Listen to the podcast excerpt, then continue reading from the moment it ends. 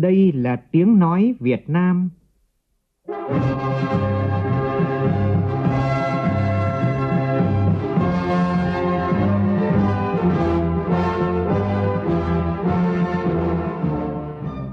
là tiếng nói Việt Nam, phát thanh từ Hà Nội, thủ đô nước Cộng hòa xã hội chủ nghĩa Việt Nam.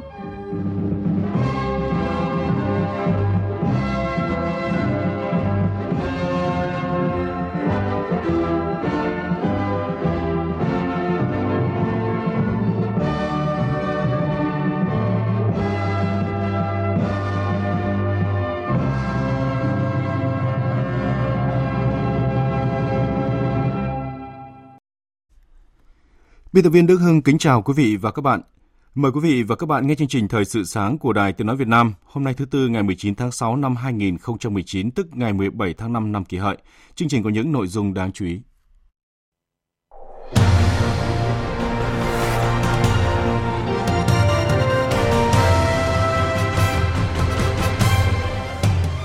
Hoạt động tiếp xúc cử tri tại các địa phương sau kỳ họp thứ 7 Quốc hội khóa 14 tiếp tục diễn ra. Tại các bộ ngành địa phương tiếp tục diễn ra các hoạt động kỷ niệm 94 năm Ngày báo chí cách mạng Việt Nam. Khởi tố vụ án, khởi tố bị can và lệnh tạm giam với 3 bị can là cán bộ thanh tra Bộ Xây dựng về hành vi nhận hối lộ khi tiến hành thanh tra tại huyện Vĩnh Tường, tỉnh Vĩnh Phúc. Trong phần tin thế giới, nguyên thủ hai nước Trung Mỹ xác nhận gặp nhau vào tuần sau bên lề hội nghị thượng đỉnh G20 tại Osaka, Nhật Bản. Thảm sát tại Mali khiến ít nhất 41 người thiệt mạng. Cuối chương trình có bình luận nhan đề đấu tranh với nạn sách giả, vi phạm sở hữu trí tuệ không thể mãi thờ ơ.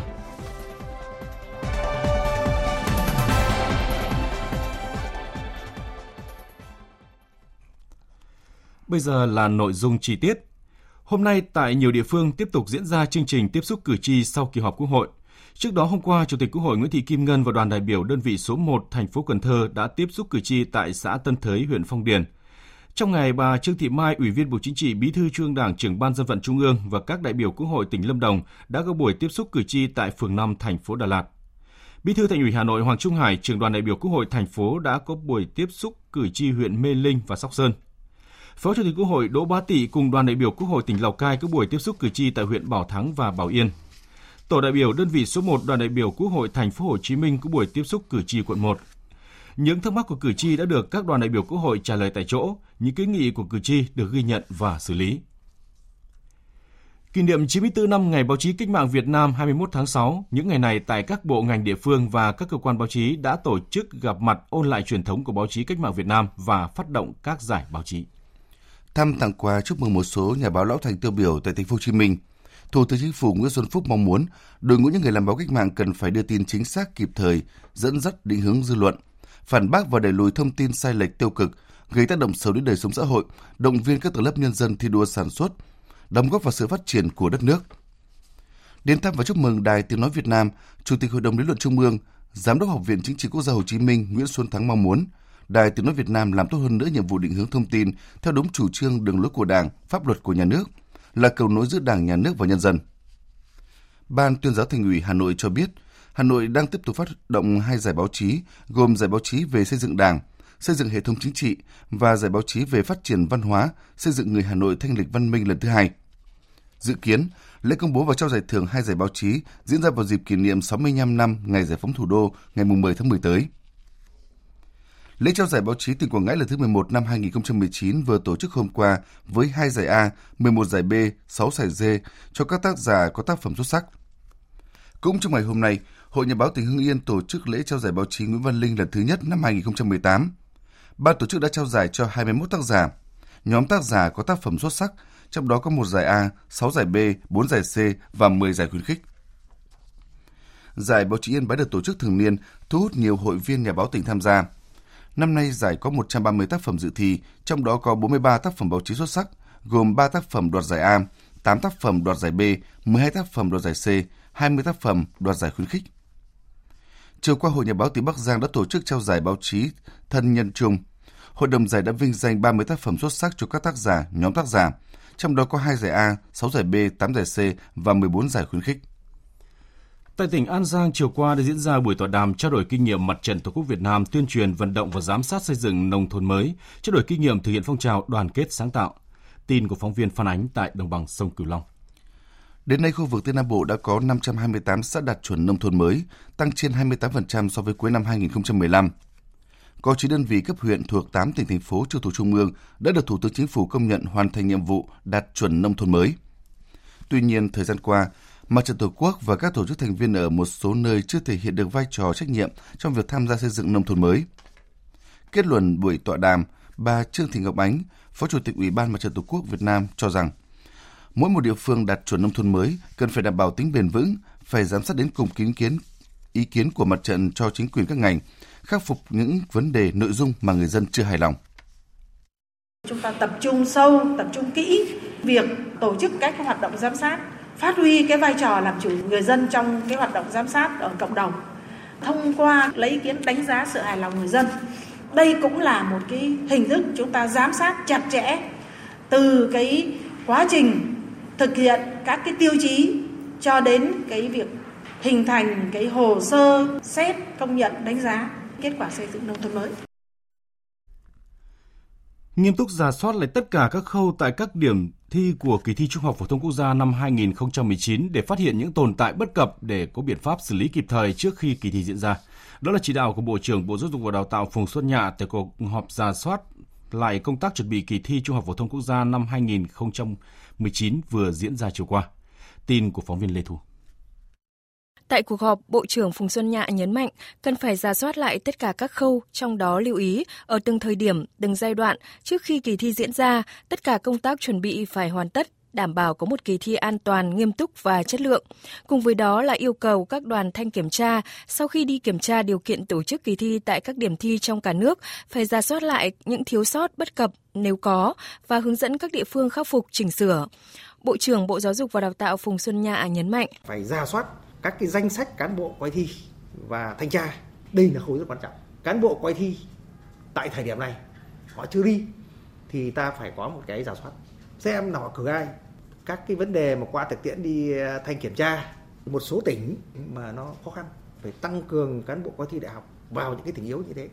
Bộ trưởng Bộ Giáo dục Đào tạo cũng lưu ý với các tỉnh thành phố có lãnh đạo các sở giáo dục và đào tạo mới được bổ nhiệm hoặc thiếu cán bộ để tổ chức kỳ thi Trung học phổ thông quốc gia, Ban chỉ đạo thi Trung học phổ thông quốc gia 2019 và chính quyền địa phương cần có sự hỗ trợ tối đa, cố gắng không để bất kỳ một sai sót đáng tiếc nào xảy ra ảnh hưởng đến chất lượng kỳ thi.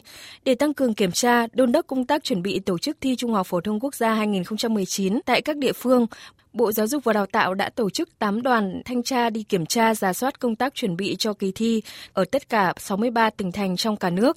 Công tác thanh kiểm tra sẽ còn tiếp tục từ nay cho tới khi hoàn tất khâu chấm thi. Thực tế chỉ còn hơn một tuần, khoảng hơn một tuần nữa là kỳ thi tốt nghiệp trung học phổ thông quốc gia năm 2019 sẽ chính thức diễn ra.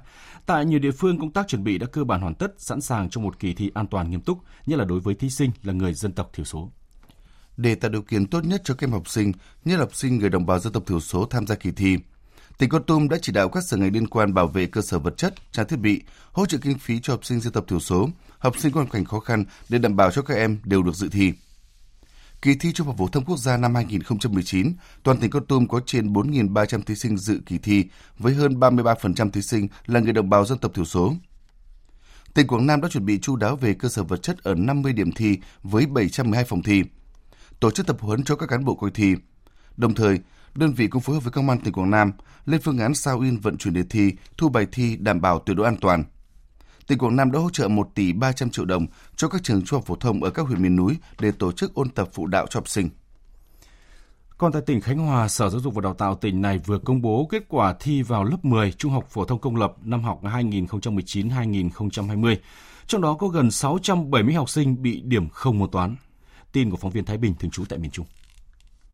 Năm nay, tỉnh Khánh Hòa quyết định thi tuyển 3 môn toán, ngữ văn, tiếng Anh. Kết quả chấm thi được công bố. Đáng chú ý là môn toán có 668 bài thi điểm 0, môn ngữ văn có 31 bài thi điểm 0, hầu hết bài thi bỏ dây trắng.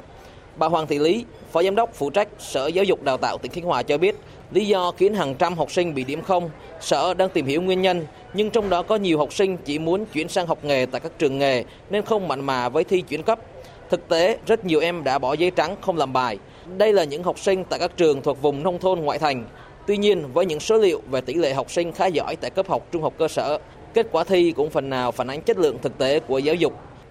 Trong quy chế nếu mà điểm liệt là là rớt bởi vì đề ra thì có tính phân hóa và cũng cũng dễ chứ không phải là khó. như là chấn chỉnh lại các cái cái hoạt động dạy và học ở các trường rồi kiểm tra đánh giá ở các trường xem thử như thế nào. Nhưng mà qua cái đề thi thì mình cũng thấy được là là phản ánh được một phần nào về cái chất lượng thực của học sinh hiện nay. Rất nhiều con số liên quan đến sự áp đảo giữa sách giả và sách thật vừa được công ty văn hóa sáng tạo Trí Việt First New đưa ra tại cuộc họp báo công bố bằng chứng kinh doanh tiêu thụ sách giả vi phạm pháp luật tại thành phố Hồ Chí Minh.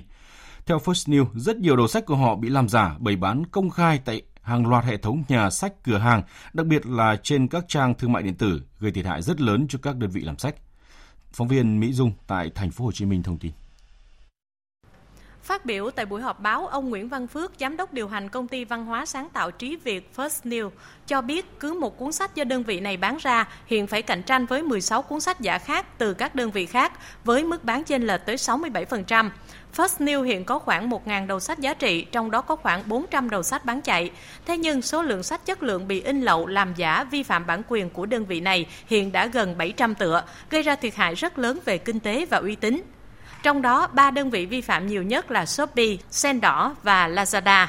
Không riêng gì First New, rất nhiều nhà xuất bản, đơn vị làm sách tại Việt Nam nhiều năm qua vẫn phải chống chọi với nạn in ấn và tiêu thụ sách giả. Ông Lê Hoàng, Phó Chủ tịch Hội xuất bản Việt Nam cho rằng muốn khắc phục cái việc này, muốn chấm dứt việc này tốt nhất thì chúng ta phải đấu tranh bằng luật pháp. Bây giờ là phải phạt tiền thực nặng theo đúng luật đó.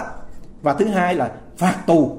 Luật hình sự đã cho chúng ta đấu tranh để đưa cái đối tượng đó vào tù thật ra do vậy đó chúng ta phải tìm đúng cái chỗ để chúng ta đấu tranh đến cùng đó là nhà in đó là nơi sản xuất hàng giả này Liên quan đến tình trạng buôn bán sách giả vi phạm sở hữu trí tuệ hiện nay, phần cuối chương trình thời sự sáng nay có bình luận nhân đề đấu tranh với nạn sách giả vi phạm sở hữu trí tuệ không thể mãi thờ ơ. Quý vị và các bạn chú ý lắng nghe. Trong hai ngày hôm qua và hôm nay, Ủy ban nhân dân tỉnh Quảng Ngãi phối hợp với Ủy ban Quốc gia UNESCO Việt Nam tổ chức hội thảo khoa học quốc tế giá trị di sản công viên địa chất Lý Sơn Sa Huỳnh. Đây là bước quan trọng để tỉnh Quảng Ngãi kịp thời hoàn tất hồ sơ và đệ trình UNESCO trước ngày 30 tháng 11 năm nay. Tại hội nghị, ông Lê Hoàng Trượng Hoài Trung, Thứ trưởng Bộ Ngoại giao, Chủ tịch Ủy ban Quốc gia UNESCO Việt Nam đề nghị.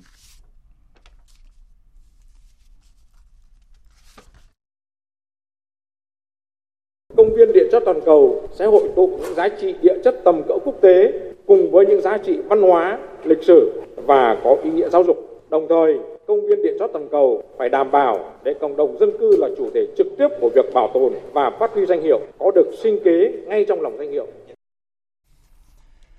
Viện Kiểm sát Nhân dân tỉnh Vĩnh Phúc vừa phê chuẩn quyết định khởi tố bị can đối với 3 thành viên đoàn thanh tra Bộ Xây dựng về hành vi nhận hối lộ. Tin cho biết.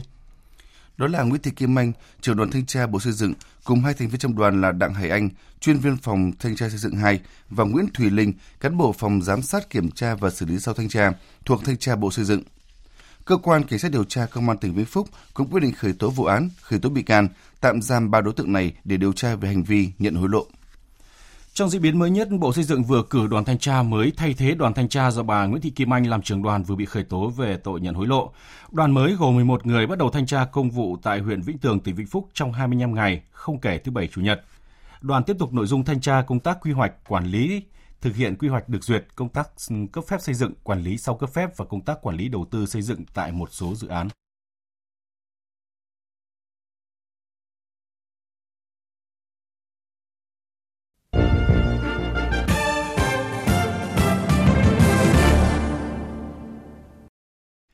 Chương trình Thời sự sáng sẽ đi tiếp tục với phần tin thế giới. Tại cuộc điện đàm vừa diễn ra, nguyên thủ hai nước Trung Mỹ đã xác nhận sẽ gặp nhau bên lề hội nghị thượng đỉnh G20 sắp tới tại Osaka, Nhật Bản. Tin của phóng viên Đài tiếng nói Việt Nam thường trú tại Bắc Kinh, Trung Quốc. Tại cuộc điện đàm, Tổng thống Mỹ Donald Trump cho biết ông mong chờ cuộc gặp với Chủ tịch Trung Quốc Tập Cận Bình bên lề hội nghị thượng đỉnh G20 sắp tới để có thể trao đổi về quan hệ Trung Mỹ cũng như các vấn đề mà hai bên cùng quan tâm.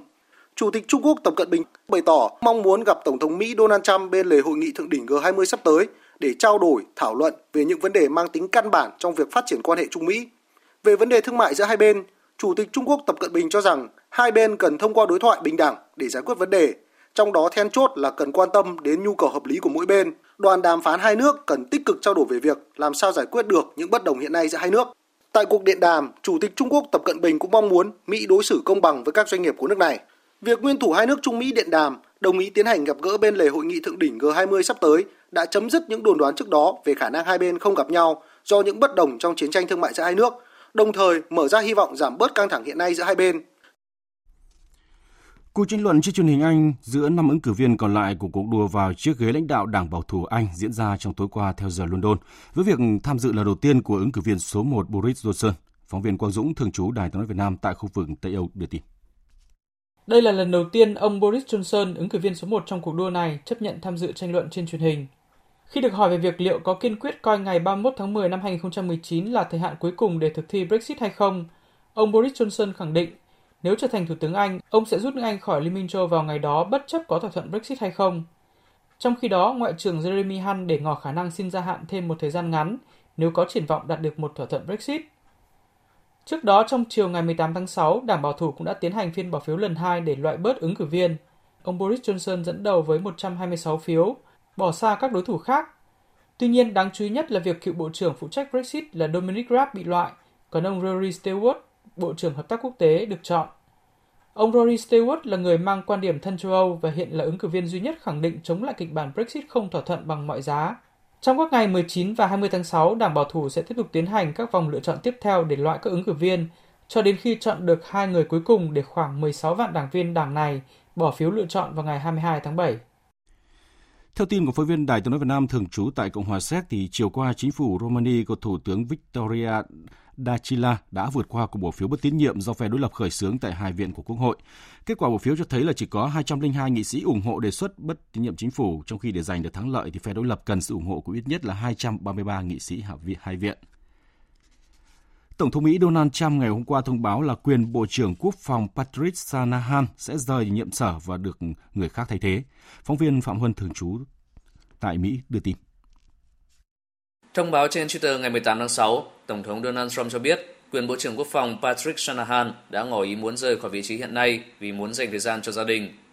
Tổng thống Trump cũng thông báo sẽ không có tiến trình phê chuẩn ông Patrick Shanahan vào cương vị Bộ trưởng Quốc phòng Mỹ, đồng thời chỉ định Bộ trưởng Lục quân Mark Esper làm quyền Bộ trưởng Quốc phòng Mỹ. Ông Esper là ứng cử viên hàng đầu thay thế ông Shanahan trong trường hợp ông này không được Thượng viện thông qua để trở thành Bộ trưởng Quốc phòng Mỹ. Giới chức Mali vừa cho biết là ít nhất 41 người đã thiệt mạng trong một vụ thảm sát tại hai ngôi làng ở miền trung nước này xảy ra trước đó một ngày. Theo giới chức địa phương, có khoảng 100 tay súng không rõ danh tính đã sử dụng xe máy tiến vào hai ngôi làng ở miền trung nước này để thảm sát người dân. Hầu hết các nạn nhân được xác định là người dân tộc Dogon. Được biết những tháng gần đây, cộng đồng người dân tộc Dogon và cộng đồng người du mục Fulani tại Mali thường xuyên xảy ra đụng độ, tấn công lẫn nhau, khiến hàng trăm người thiệt mạng. Tuần trước thì các tay súng Fulani cũng đã sát hại 35 người dân tộc Dogon. Xin được chuyển sang các tin tức thể thao.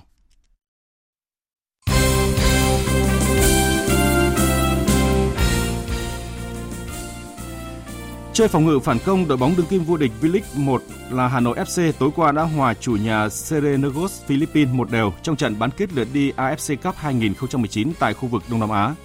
Với trận hòa trên sân khách, Hà Nội FC có nhiều thuận lợi ở trận bán kết lượt về vào ngày 25 tháng 6 tới.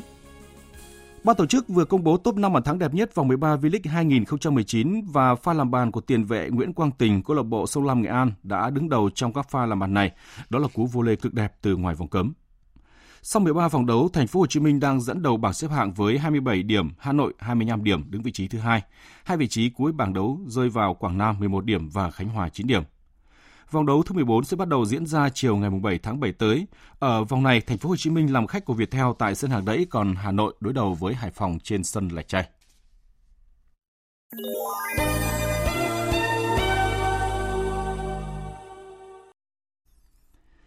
Thưa quý vị và các bạn, như thông, đã thông tin của phóng viên Đài Tiếng nói Việt Nam, rất nhiều con số liên quan đến sự áp đảo giữa sách giả và sách thật được công ty văn hóa sáng tạo Chí Việt First New đưa ra tại cuộc họp báo công bố bằng chứng kinh doanh tiêu thụ sách giả vi phạm pháp luật tại thành phố Hồ Chí Minh sáng hôm qua.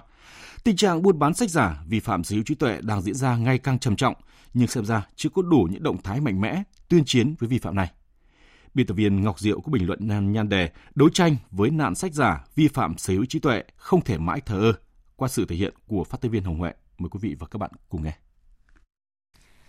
Một cuốn sách thật phải cạnh tranh với 16 cuốn sách giả với mức bán tranh lệch tới 67%. Đó là khảo sát do công ty văn hóa sáng tạo trí tuệ First News tiến hành trên 1.000 đầu sách giá trị đơn vị này phát hành. Và một thực tế gây sốc khi First News khảo sát ngẫu nhiên bằng cách đặt hàng qua các kênh thương mại điện tử nổi tiếng, thì 100% sách mua online nhận về là sách giả. Những cái tên vi phạm nhiều nhất được chỉ đích danh là Shopee, Sendor và Lazada. Có thể nói, nạn sách giả nhái đã diễn ra từ rất lâu. Nhưng vì sao, đến thời điểm này, sau 15 năm, Việt Nam tham gia Công ước Bơn về bảo hộ các tác phẩm văn học và nghệ thuật, tình trạng này ngày càng trầm trọng. Những nhóm nguyên nhân được chỉ ra. Lợi nhuận mang lại cho các đơn vị làm sách giả quá lớn. Sự hỗ trợ của công nghệ khiến những cuốn sách giả như thật đánh lừa người tiêu dùng.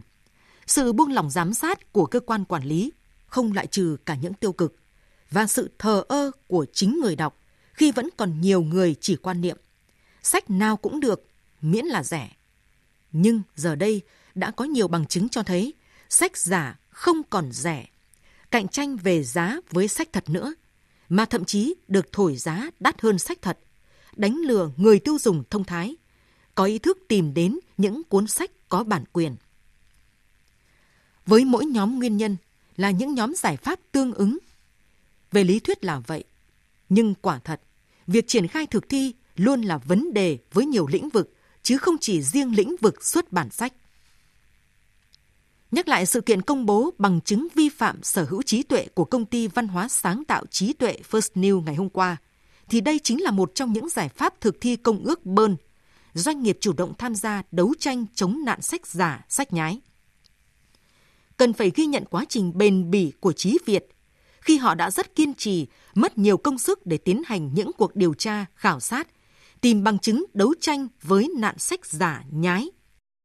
Nhưng dường như những cố gắng của First New và một vài đơn vị phát hành khác lâu nay như đấm vào bị bông, ném đá ao bèo, thị trường không có chuyển biến nào tích cực.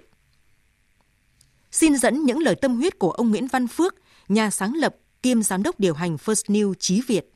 Ngoài vấn đề tiền bạc, thất thu thuế, sách lậu đang trở thành kẻ phá hoại nền văn hóa và tri thức Việt Nam. Việc ủng hộ in lậu trực tiếp tiếp tay cho việc phát hành, tiêu thụ sách giả, trốn thuế không chỉ lừa dối bạn đọc, ủng hộ những kẻ làm gian mà còn là nguồn gốc những tiêu cực tham nhũng trong quản lý in ấn phát hành ở Việt Nam và trực tiếp triệt phá những tác giả có tâm, những nhà xuất bản và đơn vị xuất bản chân chính ở Việt Nam. Đấu tranh với nạn sách giả, sách lậu chắc chắn là rất gian nan, bởi trên thị trường ngầm này thậm chí xuất hiện những cụm từ chỉ các đối tượng làm mafia xuất bản, tiến tới một xã hội phát triển văn minh.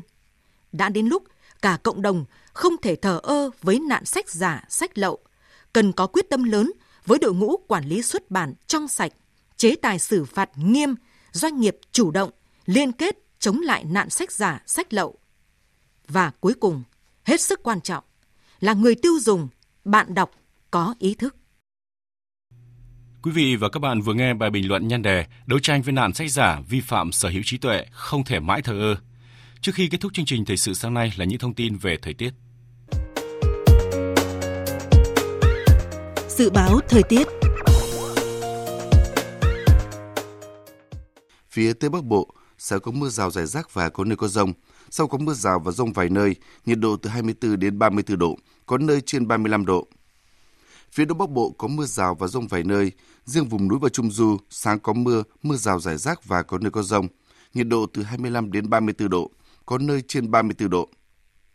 Các tỉnh từ Thanh Hóa đến Thừa Thiên Huế, ngày nắng nóng, có nơi có nắng nóng gay gắt, chiều tối và đêm có mưa rào và rông vài nơi. Trong cơn rông có khả năng xảy ra lốc xét và gió giật mạnh, nhiệt độ từ 27 đến 37 độ, có nơi trên 38 độ. Các tỉnh ven biển từ Đà Nẵng đến Bình Thuận, ngày nắng nóng, phía Bắc có nơi có nắng nóng gay gắt, chiều tối và đêm có mưa rào và rông vài nơi. Trong cơn rông có khả năng xảy ra lốc xét và gió giật mạnh, nhiệt độ từ 26 đến 37 độ. Phía Bắc có nơi trên 37 độ.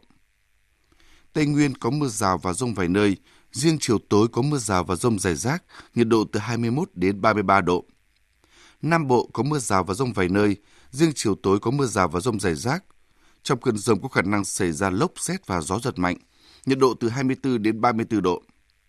Khu vực Hà Nội có mưa rào và rông vài nơi, nhiệt độ từ 26 đến 34 độ. Dự báo thời tiết biển. Bắc Vịnh Bắc Bộ, sáng có mưa rào rải rác và có nơi có rông, sau có mưa rào vài nơi, tầm nhìn xa trên 10 km, giảm xuống từ 4 đến 10 km trong mưa. Gió đông nam đến nam cấp 3, cấp 4. Trong cơn rông có khả năng xảy ra lốc xoáy và gió giật mạnh. Nam Vịnh Bắc Bộ, có mưa rào và rông vài nơi, tầm nhìn xa trên 10 km, gió nam cấp 3, cấp 4. Vùng biển từ Quảng Trị Quảng Ngãi không mưa, tầm nhìn xa trên 10 km, gió Tây Nam đến Nam cấp 3, cấp 4. Vùng biển từ Bình Định đến Ninh Thuận có mưa rào và rông vài nơi, tầm nhìn xa trên 10 km, gió Tây Nam cấp 4. Vùng biển từ Bình Thuận Cà Mau có mưa rào rải rác và có nơi có rông, tầm nhìn xa trên 10 km, giảm xuống từ 4 đến 10 km trong mưa. Gió Tây Nam cấp 5, có lúc cấp 6, giật cấp 8 biển động. Trong cơn rông có khả năng xảy ra lốc xoáy. Vùng biển từ Cà Mau đến Kiên Giang, bao gồm cả Phú Quốc, có mưa rào và rông rải rác, tầm nhìn xa trên 10 km, giảm xuống từ 4 đến 10 km trong mưa. Gió Tây đến Tây Nam cấp 3, cấp 4. Trong cơn rông có khả năng xảy ra lốc xoáy và gió giật mạnh. Khu vực Bắc và giữa Biển Đông có mưa rào và rông vài nơi, tầm nhìn xa trên 10 km, gió Tây Nam đến Nam cấp 3, cấp 4. Khu vực Nam Biển Đông có mưa rào rải rác và có nơi có rông, tầm nhìn xa trên 10 km, giảm xuống từ 4 đến 10 km trong mưa, gió Tây Nam cấp 4. Trong cơn rông có khả năng xảy ra lốc xoáy và gió giật mạnh. Khu vực quần đảo Hoàng Sa thuộc thành phố Đà Nẵng có mưa rào vài nơi, tầm nhìn xa trên 10 km, gió Nam cấp 3, cấp 4. Khu vực quần đảo Trường Sa thuộc tỉnh Khánh Hòa có mưa rào rải rác và có nơi có rông, tầm nhìn xa trên 10 km, giảm xuống từ 4 đến 10 km trong mưa, gió Tây Nam cấp 4, cấp 5. Trong cơn rông có khả năng xảy ra lốc xoáy và gió giật mạnh. Vịnh Thái Lan có mưa rào và rông rải rác, tầm nhìn xa trên 10 km, giảm xuống từ 4 đến 10 km trong mưa, gió Tây Nam đến Tây cấp 3, cấp 4. Trong cơn rông có khả năng xảy ra lốc xoáy và gió giật mạnh. Những thông tin về thời tiết cũng đã kết thúc chương trình Thời sự sáng nay. Chương trình do biên tập viên Đức Hưng biên soạn và thực hiện với sự tham gia của biên tập viên Hải Yến, phát thanh viên Đoàn Hùng và kỹ thuật viên Tại Tre. Chịu trách nhiệm nội dung Nguyễn Mạnh Thắng. Cảm ơn quý vị và các bạn đã để tâm lắng nghe. Xin chào và hẹn gặp lại.